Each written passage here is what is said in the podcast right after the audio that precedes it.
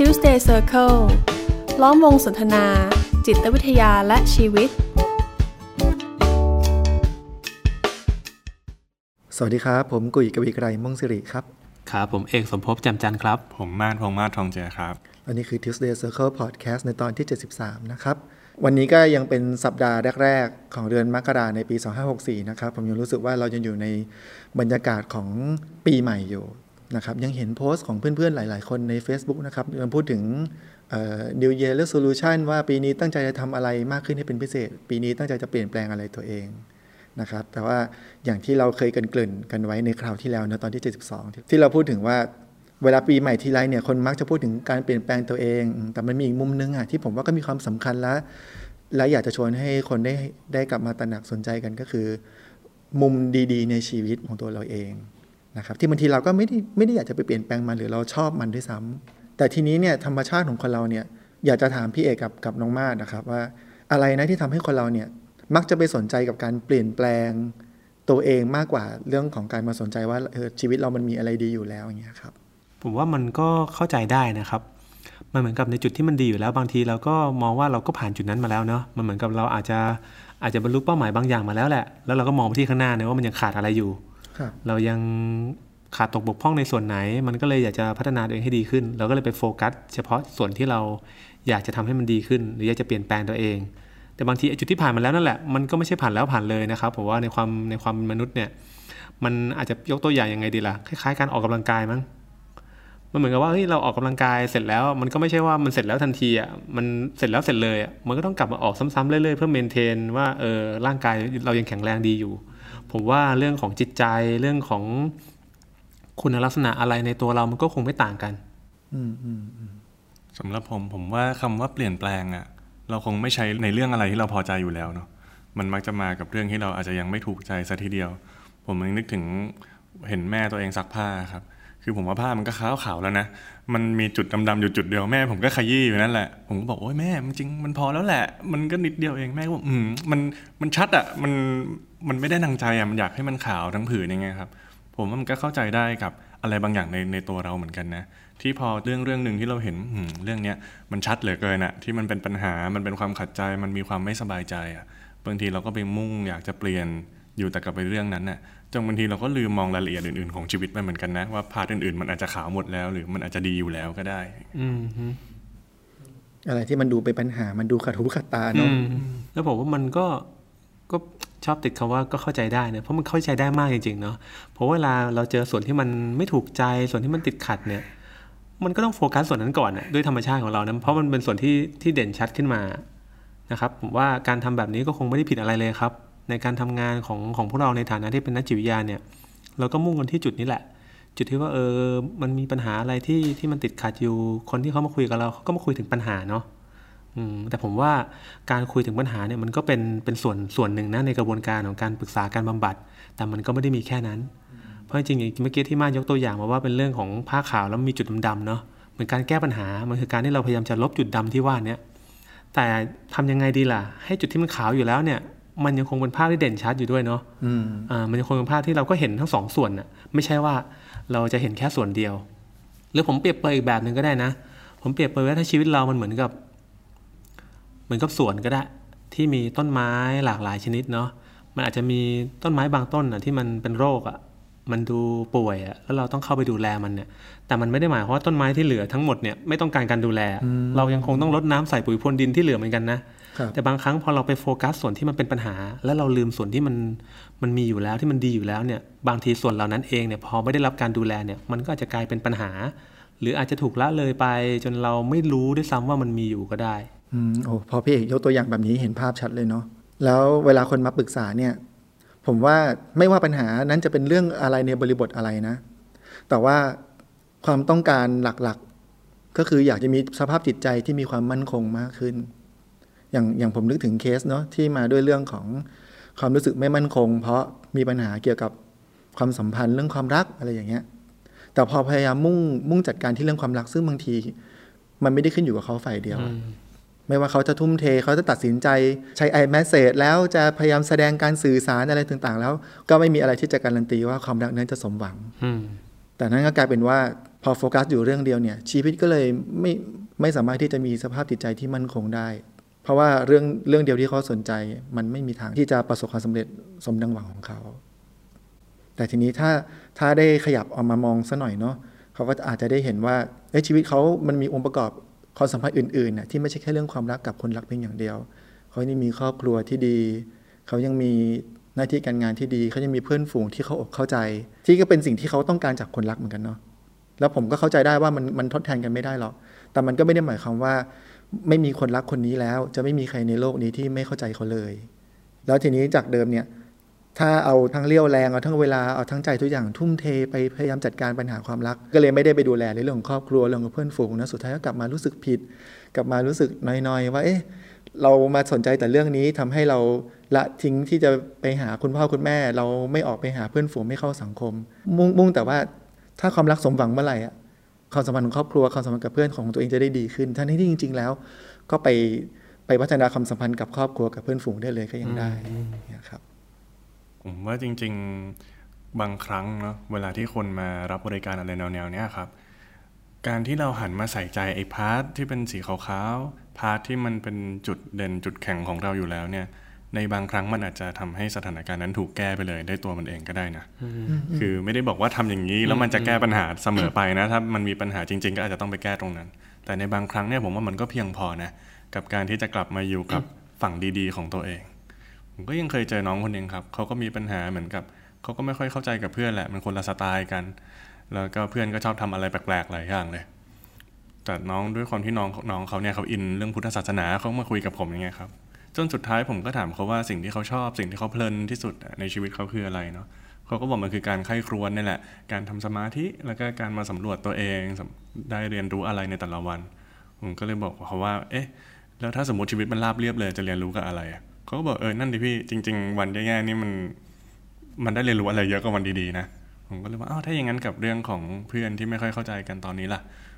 จะกลับไปอยู่กับเพื่อนยังไงนะ ถ้าเราจะรู้สึกว่าเรามีความสุขกับการค่อยควรและการเรียนรู้อะโหปรากฏครับกลับมาสองอาทิตย์ มีอะไรกลับมาเล่าให้ผมฟังเพียบเลยเนาะแต่ไม่ได้เล่าในเชิงตำหนิเพื่อนหงุดหงิดเพื่อนไม่พอใจเพื่อนแบบเดิมแล้วนะกลับมาเล่าว่าอ๋อได้เข้าใจในมุมนี้ได้เรียนรู้สิ่งนี้ได้เรียนรู้สิ่งนั้น กลายเป็นว่ามันเป็นโหมดอีกอารมณ์หนึ่งที่ เออ ก็ไม่เป็นไรอะที่เพื่อนจะเป็นอย่างนี้ แต่ว่าขอแค่ฉันไม่ลืมว่าเออฉันสนุกกับการเรียนรู้ให้ครวนกับตัวเองเนี่ยเขาก็อยู่ตรงนั้นได้อย่างดีเลยนะครับ คือผมก็เคยเจอนะเหมือนกับคนที่ที่มีปัญหาเรื่องการทำงานนะฮะอาจจะแบบว่าเขาเนี่ยตกงานแบบไม่คาดฝันเนาะแล้วก็รู้สึกปั่นป่วนนะว่าเราจะต้องทำไงดีจะแก้ปัญหาเรื่องนี้ยังไงดี พยายามจะไปสมัครงาน พยายามจะไปสัมภาษณ์งานแล้วมันก็ยังไม่ได้อะแล้วก็จดจ่อนะว่าจะทำไงเราถึงจะมีงานอะซึ่งมันก็ถูกแหละที่เราต้องจดจ่อเพราะว่ามันจะเอาอะไรกินถูกไหมมันเป็นอาหารต้องจดจ่อแต่ในขณะเดียวกัน วันหนึ่งเขาก็ตระหนักได้ว่าเออเขาเขาเป็นคนชอบการเขียนนะ ในช่วงที่ยังไม่มีงานนะเขาก็เออก็ได้กลับมาเขียนหนังสือกลับมาเขียนบันทึกกลับมาเขียนบทความอะไรอีกครั้งหนึ่งเขาพบว่าเออ นี่มันเป็นจุดจุดแข็งในตัวเขาอะมันสิ่งที่เขาชื่นชอบที่เขาก็ก็หลงลืมมันไปอะพอได้กลับมาโฟกัสส่วนเนี้ยมันทำให้ความปั่นป่วนเนี่ยที่จะต้องดันต้นหางานเนี่ยมันน้อยลงอะคือในขณะที่ยังก็ยังคงหางานต่อไปนะ แต่ใจมันไม่ปั่นป่วนเท่าเดิม นี่คือการกลับมาโฟกัสที่จุดแข็งโฟกัสสิ่งดีๆ ที่มันมีอยู่ในตัว ซึ่งมันก็เป็นกระบวนการที่ช่วยเยียวยาความรู้สึกไปในตัวเองด้วยเหมือนกัน โอ้พอฟังทั้งตัวอย่างของมาทั้งตัวอย่างของพี่เอกเนี่ยทำให้ผมนึกถึงอีกตัวอย่างหนึ่งจากหนังสือที่เกี่ยวกับ positive psychology ที่เราพูดกันไว้เนอะว่าปีนี้เราจะพูดเรื่องของจิตวิทยาเชิงบวกมากขึ้น เขาเป็นเป็นตัวอย่างของคุณมาตินซิลิกแมนครับ ที่เขาพูดถึงลูกศิษย์ของเขาคนหนึ่งที่มีปัญหาในการทำงานอะทำงานเป็นพนักงานเสิร์ฟรู้สึกว่าไม่ชอบงานที่ตัวเองทำอยู่เลย แล้วคุณมาร์ตินเซลิกแมนเนี่ยก็ ให้ลูกศิษย์ของของเขาคนนี้ไปทำแบบประเมินบางอย่างอะที่ทำให้บอกได้ว่าเขามีความมีจุดเด่นด้านอะไรเนี่ยครับแล้วก็พบว่าเขามีจุดเด่นด้านเป็นคนอัธยาศัยดีด้านของการเข้าสังคม คุณมาร์ตินเซลิกแมนก็เลยบอกว่า งั้นเดี๋ยวให้การบ้านนะ คือกลับไปทำงานเดิมนี่แหละที่บอกว่าไม่ชอบเนี่ย แต่ลองทำอย่างตระหนักว่าเราเป็นคนมีอัธยาศัยดีและเข้าสังคมเก่งนะ แล้วลองทำยังไงก็ได้ให้แบบใช้ด้านดีของตัวเองตรงนี้ ในในการงานของตัวเองให้ได้มากที่สุด ผลปรากฏว่ากลับมาทีกลายว่ามีความสุขกับงานมากขึ้นเออคือเหมือนกับพอมาโฟกัสในสิ่งที่ที่มันเป็นจุดเด่นจุดดีของเราเป็นจุดแข็งของเราอยู่แล้วเนี่ย เราก็เอามันไปใช้แก้ปัญหาที่มีอยู่ได้โดยอัตโนมัติฟังมาถึงจุดนี้ผมว่าบางทีพอเรามีปัญหาเนาะแล้วเราลืมมองจุดเด่นบางอย่าง จุดแข็งบางอย่าง มันก็ลืมเอาสิ่งดีๆ เหล่านี้มาใช้เนาะ ในการแก้ปัญหาหรือในการเป็นพลังให้ไปแก้ปัญหาจริง ๆ ก็เถอะ แต่ผมว่ามันมีอีกกรณีหนึ่งเหมือนกันนะที่ผมเจอ ก็คือบางครั้งเนี่ยไอการเรียนรู้หรือว่าไอข้อดีอะมันอาจจะอยู่ในอะไรบางอย่างที่เราก็รู้สึกแย่หรือเฟลเลยเหมือนกันครับแล้วบางทีพอคนเรานะพอมันขึ้นชื่อว่ารู้สึกแย่หรือรู้สึกเฟลปุ๊บอะเราจะไม่ค่อยเชื่อหรอกนะ ว่ามันมีการเรียนรู้หรือมันมีสิ่งดีๆ หลงเหลืออยู่ในpart อะไรพวกนั้นด้วยนะครับผมก็เจอน้องคนหนึ่งนะมาคุยกับผมแล้วบอกว่าช่วงเนี้ยมันอึดอัดข้างในยังไงไม่รู้ อธิบายไม่ถูก แต่คุยไปคุยมาน้องเขาบอกว่าเขามีความเศร้าอยู่ในอยู่ในใจมากเลย แต่เวลาเจอเพื่อนเจอครอบครัวเจอทุกคนอะจะยิ้มอย่างถึงที่สุดเลยนะ เหมือนเหมือนกับต้องพยายามทำให้ทุกคนมีความสุข เพราะว่าเขาว่าแคร์ทุกคนมากเขารักทุกคนมากอย่างเงี้ยครับแต่สุดท้ายเนี่ยผมก็ชี้ชวนให้เขาดูนะว่าโอ้คนเรามันจะกดอารมณ์กันขนาดนั้นได้สักแค่ไหนเนาะบางทีการการอยู่กับอารมณ์จริง ๆ มันก็ช่วยนะ ที่จะแบบเบาความรู้สึกบางอย่างลงเนี่ยครับปรากฏว่าพอเขาได้เข้าใจว่า เออไออาการอย่างเนี้ยมันเกิดขึ้นอะไรเขาก็พูดขึ้นมาครับว่า เออ ฉันโง่เนาะแบบทำไมโง่อย่างเงี้ยทำไมไม่แสดงออกให้มันตรงไปตรงมา แล้วก็เริ่มต่อว่าตัวเองอะไรเงี้ยครับ ผมก็เลยบอกเขาว่า เอ๊ะ จริง ๆอะไอ้เมิกี้วิธีการที่เราใช้มันอาจจะไม่ถูกตอนนี้รู้แล้วว่าดีกว่าเป็นยังไงก็เรื่องหนึ่งนะแต่ไอ้ความรู้สึกของการแคร์ผู้คนรักรักแม่ รักพ่อรักเพื่อน อยากจะให้ทุกคนสบายใจ อันนี้มันไม่ต้องลบออกนี่ เออมันก็ยังเป็นจุดแข็งที่มันน่าชื่นชมอยู่นะในจุดนี้ เพราะฉะนั้นมันแยกกันนะ ในจุดที่อยากเปลี่ยนกับในจุดที่ดี ๆ ในเรื่องที่แบบแม้มันจะเป็นปัญหานั่นแปลว่าลักษณะบางอย่างของเราเนี่ย มันก็ไม่ได้เป็นปัญหาโดยตัวมันเองเนาะแต่ในบางบริบทละกัน ในบางโอกาส มันอาจเกิดปัญหาขึ้นได้อะแต่มันไม่ได้เกิดจากไอ้ลักษณะของเราอันนั้นนะที่เราเป็นคนห่วงใยเราแคร์คนอื่นนะแต่ปัจจัยหลาย ๆ อย่างองค์ประกอบรวมกันมันทำให้ณตอนนั้นมันเกิดปัญหาขึ้น ที่มาพูดเมื่อกี้คือจะชวนให้ ให้ได้แยกแยะด้วยเนาะเอ่อเพื่อที่เราจะได้จัดการกับส่วนที่มันเป็นปัญหา แล้วก็เก็บสิ่งที่มันดีๆ เอาไว้กับตัว มากกว่าที่เราจะแบบใช้คำว่าล้างไพ่อะล้มโต๊ะเลยอะเออถ้าจะยกตัวอย่างสั้นๆ อีกอีกสักอันนะมันคล้ายๆ กับสมมติผมเป็นคนที่ปรารถนาดีมากๆเลยอะแต่ผมอาจจะมีวิธีการสื่อสารที่ไม่ดีเนาะเวลาพูดไปก็เลยอาจจะเป็นปัญหา สิ่งที่ผมต้องปรับคือวิธีการเรียบเรียงภาษาเนาะไม่ใช่ว่าต้องล้มเลิกความปรารถนาดีอย่างเงี้ยเออบางทีมันมันจะมี part ที่ให้เราเก็บไว้ได้อะแล้วมันก็อาจจะมี part ที่มันควรจะเปลี่ยนจริง ๆ อย่างเงี้ยครับชวนมาแยกแยะอะไรแบบนี้เหมือนกันนะกับชีวิตกลายว่าโอ้เป็นคนจริงใจพูดไปแล้วก็มีแต่คนเกลียดงั้นต่อไปนี้ไม่พูดแล้วก็เป็นอย่างนี้เราพูดกันถึงคำว่าจุดแข็งนะกันอยู่หลาย ๆ หลาย ๆ หลาย ๆ ช่วงหลาย ๆ ตอนนะครับผมว่าคำว่าจุดแข็งในที่เนี้ยมันก็มีความแปรผันไปตามบริบทเหมือนกันนะ ในสถานการณ์หนึ่งสิ่งนี้ที่เราเป็นเนี่ยเป็นจุดแข็งมาก ๆ เลยนะ แต่อีกสถานการณ์หนึ่งถ้าเรายังยืนยันที่เราจะเป็นอย่างนี้ต่อเนี่ยมันอาจจะกลายเป็นอุปสรรคก็ได้ ที่จะทำให้มันเกิดปัญหาขึ้นนะครับพี่เองมีตัวอย่างไหมครับ เรื่องนี้ ผมว่าก็ก็กลับมาที่อย่างที่ตัวอย่างที่พี่กุยหรือมายกมานะฮะหลาย ๆ สถานการณ์ในสิ่งที่เราเป็นเนี่ยมันไม่ได้เป็นปัญหาอะไรหรอก โดยตัวมันเองนะ แต่บางทีพอมันไปถูกอยู่ในสถานการณ์ที่เออมันก็อาจจะเกิดปัญหาขึ้นได้เหมือนกัน อย่างเช่นว่าอ่าเราอาจจะเป็นคนที่เอาใจใส่คนอื่นอย่างเงี้ย แน่นอนมันก็เป็นคุณสมบัติกลางๆอะบางคนถ้าเราเอาใจใส่เขาแล้วเขาก็อยากให้เราเอาใจใส่เนี่ยมันก็กลายเป็นว่ามันพอเหมาะพอดีกัน แต่บางคนบอกว่าเฮ้ยฉันอยาก อยู่ห่างๆเธอบ้างฉันไม่อยากให้เธอมายุ่งกับฉันขนาดนี้แต่เราบอกว่าเฮ้ยเราเป็นคนเอาใจใส่เนี่ย พอมันไปผิดบริบทมันผิดการละเทศะหรือมันผิดบุคคลเนี่ยมันกลายว่าเราก็รู้สึกแย่กับตัวเองว่าเฮ้ยฉันทำแบบนี้ฉันทำดีแต่ทำไมเธอ ถึงรู้สึกไม่โอเคกับสิ่งที่ฉันทำดังนั้นว่าอะไรเป็นจุดแข็งหรืออะไรเป็นจุดที่มันไม่ดีเนี่ยผมว่ามันมันก็ต้องมองให้กว้างขึ้นเหมือนกันนะเออมันต้องนำบริบทต่างๆ เข้ามาเข้ามาพิจารณาด้วย อืมอืมอืมครับพอพูดถึงตรงนี้เนี่ยก็กลับมาที่ ในมุมที่ว่าเวลาเราอยากจะเปลี่ยนแปลงอะไรบางอย่างของตัวเองเนาะมันอาจจะไม่ใช่การล้างไพ่อืมแต่มันเป็นการกลับมาพิจารณา ก็ชวนให้อย่าเพิ่งรีบไปโละโละมันทิ้ง เช่นความปรารถนาดีความจริงใจอย่างนี้นะครับ แต่กลับมาสังเกตว่าเราจะ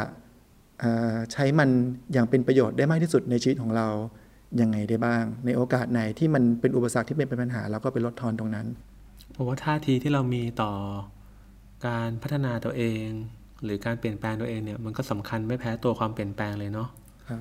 โอ้ถ้าเราตั้งใจเปลี่ยนแปลงตัวเอง ด้วยการมองว่าเออสิ่งที่เราเป็นอยู่มันไม่ดี มันไม่โอเคเนี่ยผมว่ามันก็เป็นพลังในแบบหนึ่งนะที่มันเป็นพลังที่เราต้องฝืนนะที่จะออกจากสิ่งที่เราเป็นนะพยายามจะกำจัดสิ่งที่เราเป็น แต่ถ้าเกิดความเปลี่ยนแปลงมันอยู่บนพื้นฐานที่ว่าเออสิ่งที่เราเป็นเนี่ยมันก็คงดีในแบบของมันแหละในบริบทของมันน่ะมันไม่ได้แย่ไปซะทั้งหมดนะแต่เราก็แค่อยากจะพัฒนาให้มันดียิ่งขึ้นไปอีกพูดง่ายๆคือมันไม่ได้มีอะไรแย่ มันมีแค่ว่าสิ่งที่เป็นอยู่แบบเนี้ยมันมีข้อจำกัด แล้วเราอยากจะทำให้มันดียิ่งขึ้นฟังแล้วผมนึกถึงแบบภาวะในจิตใจเนาะที่จะอยู่กับความตั้งใจเปลี่ยนแปลง จะพัฒนาด้วยใจที่กังวลรุ่มร้อนต้องหนีจากมันนะหรืออยู่กับมันอย่างเข้าอกเข้าใจ แล้วค่อยๆเดินเคียงข้างกับมันไปอย่างนี้นะครับอืมผมว่าก็เข้าใจได้มากๆนะครับที่พี่ๆสองคนพูดมา คือนึกจินตนาการถึงคนที่ เขาก็ตระหนักว่าเขามีอะไรอยู่มากมายนะ แต่ก็อยากจะเปลี่ยนบางอย่าง อยากจะเพิ่มเติมบางอย่าง อยากจะพัฒนาบางอย่าง กับอีกแบบหนึ่งก็คือไปจ้องอยู่กับ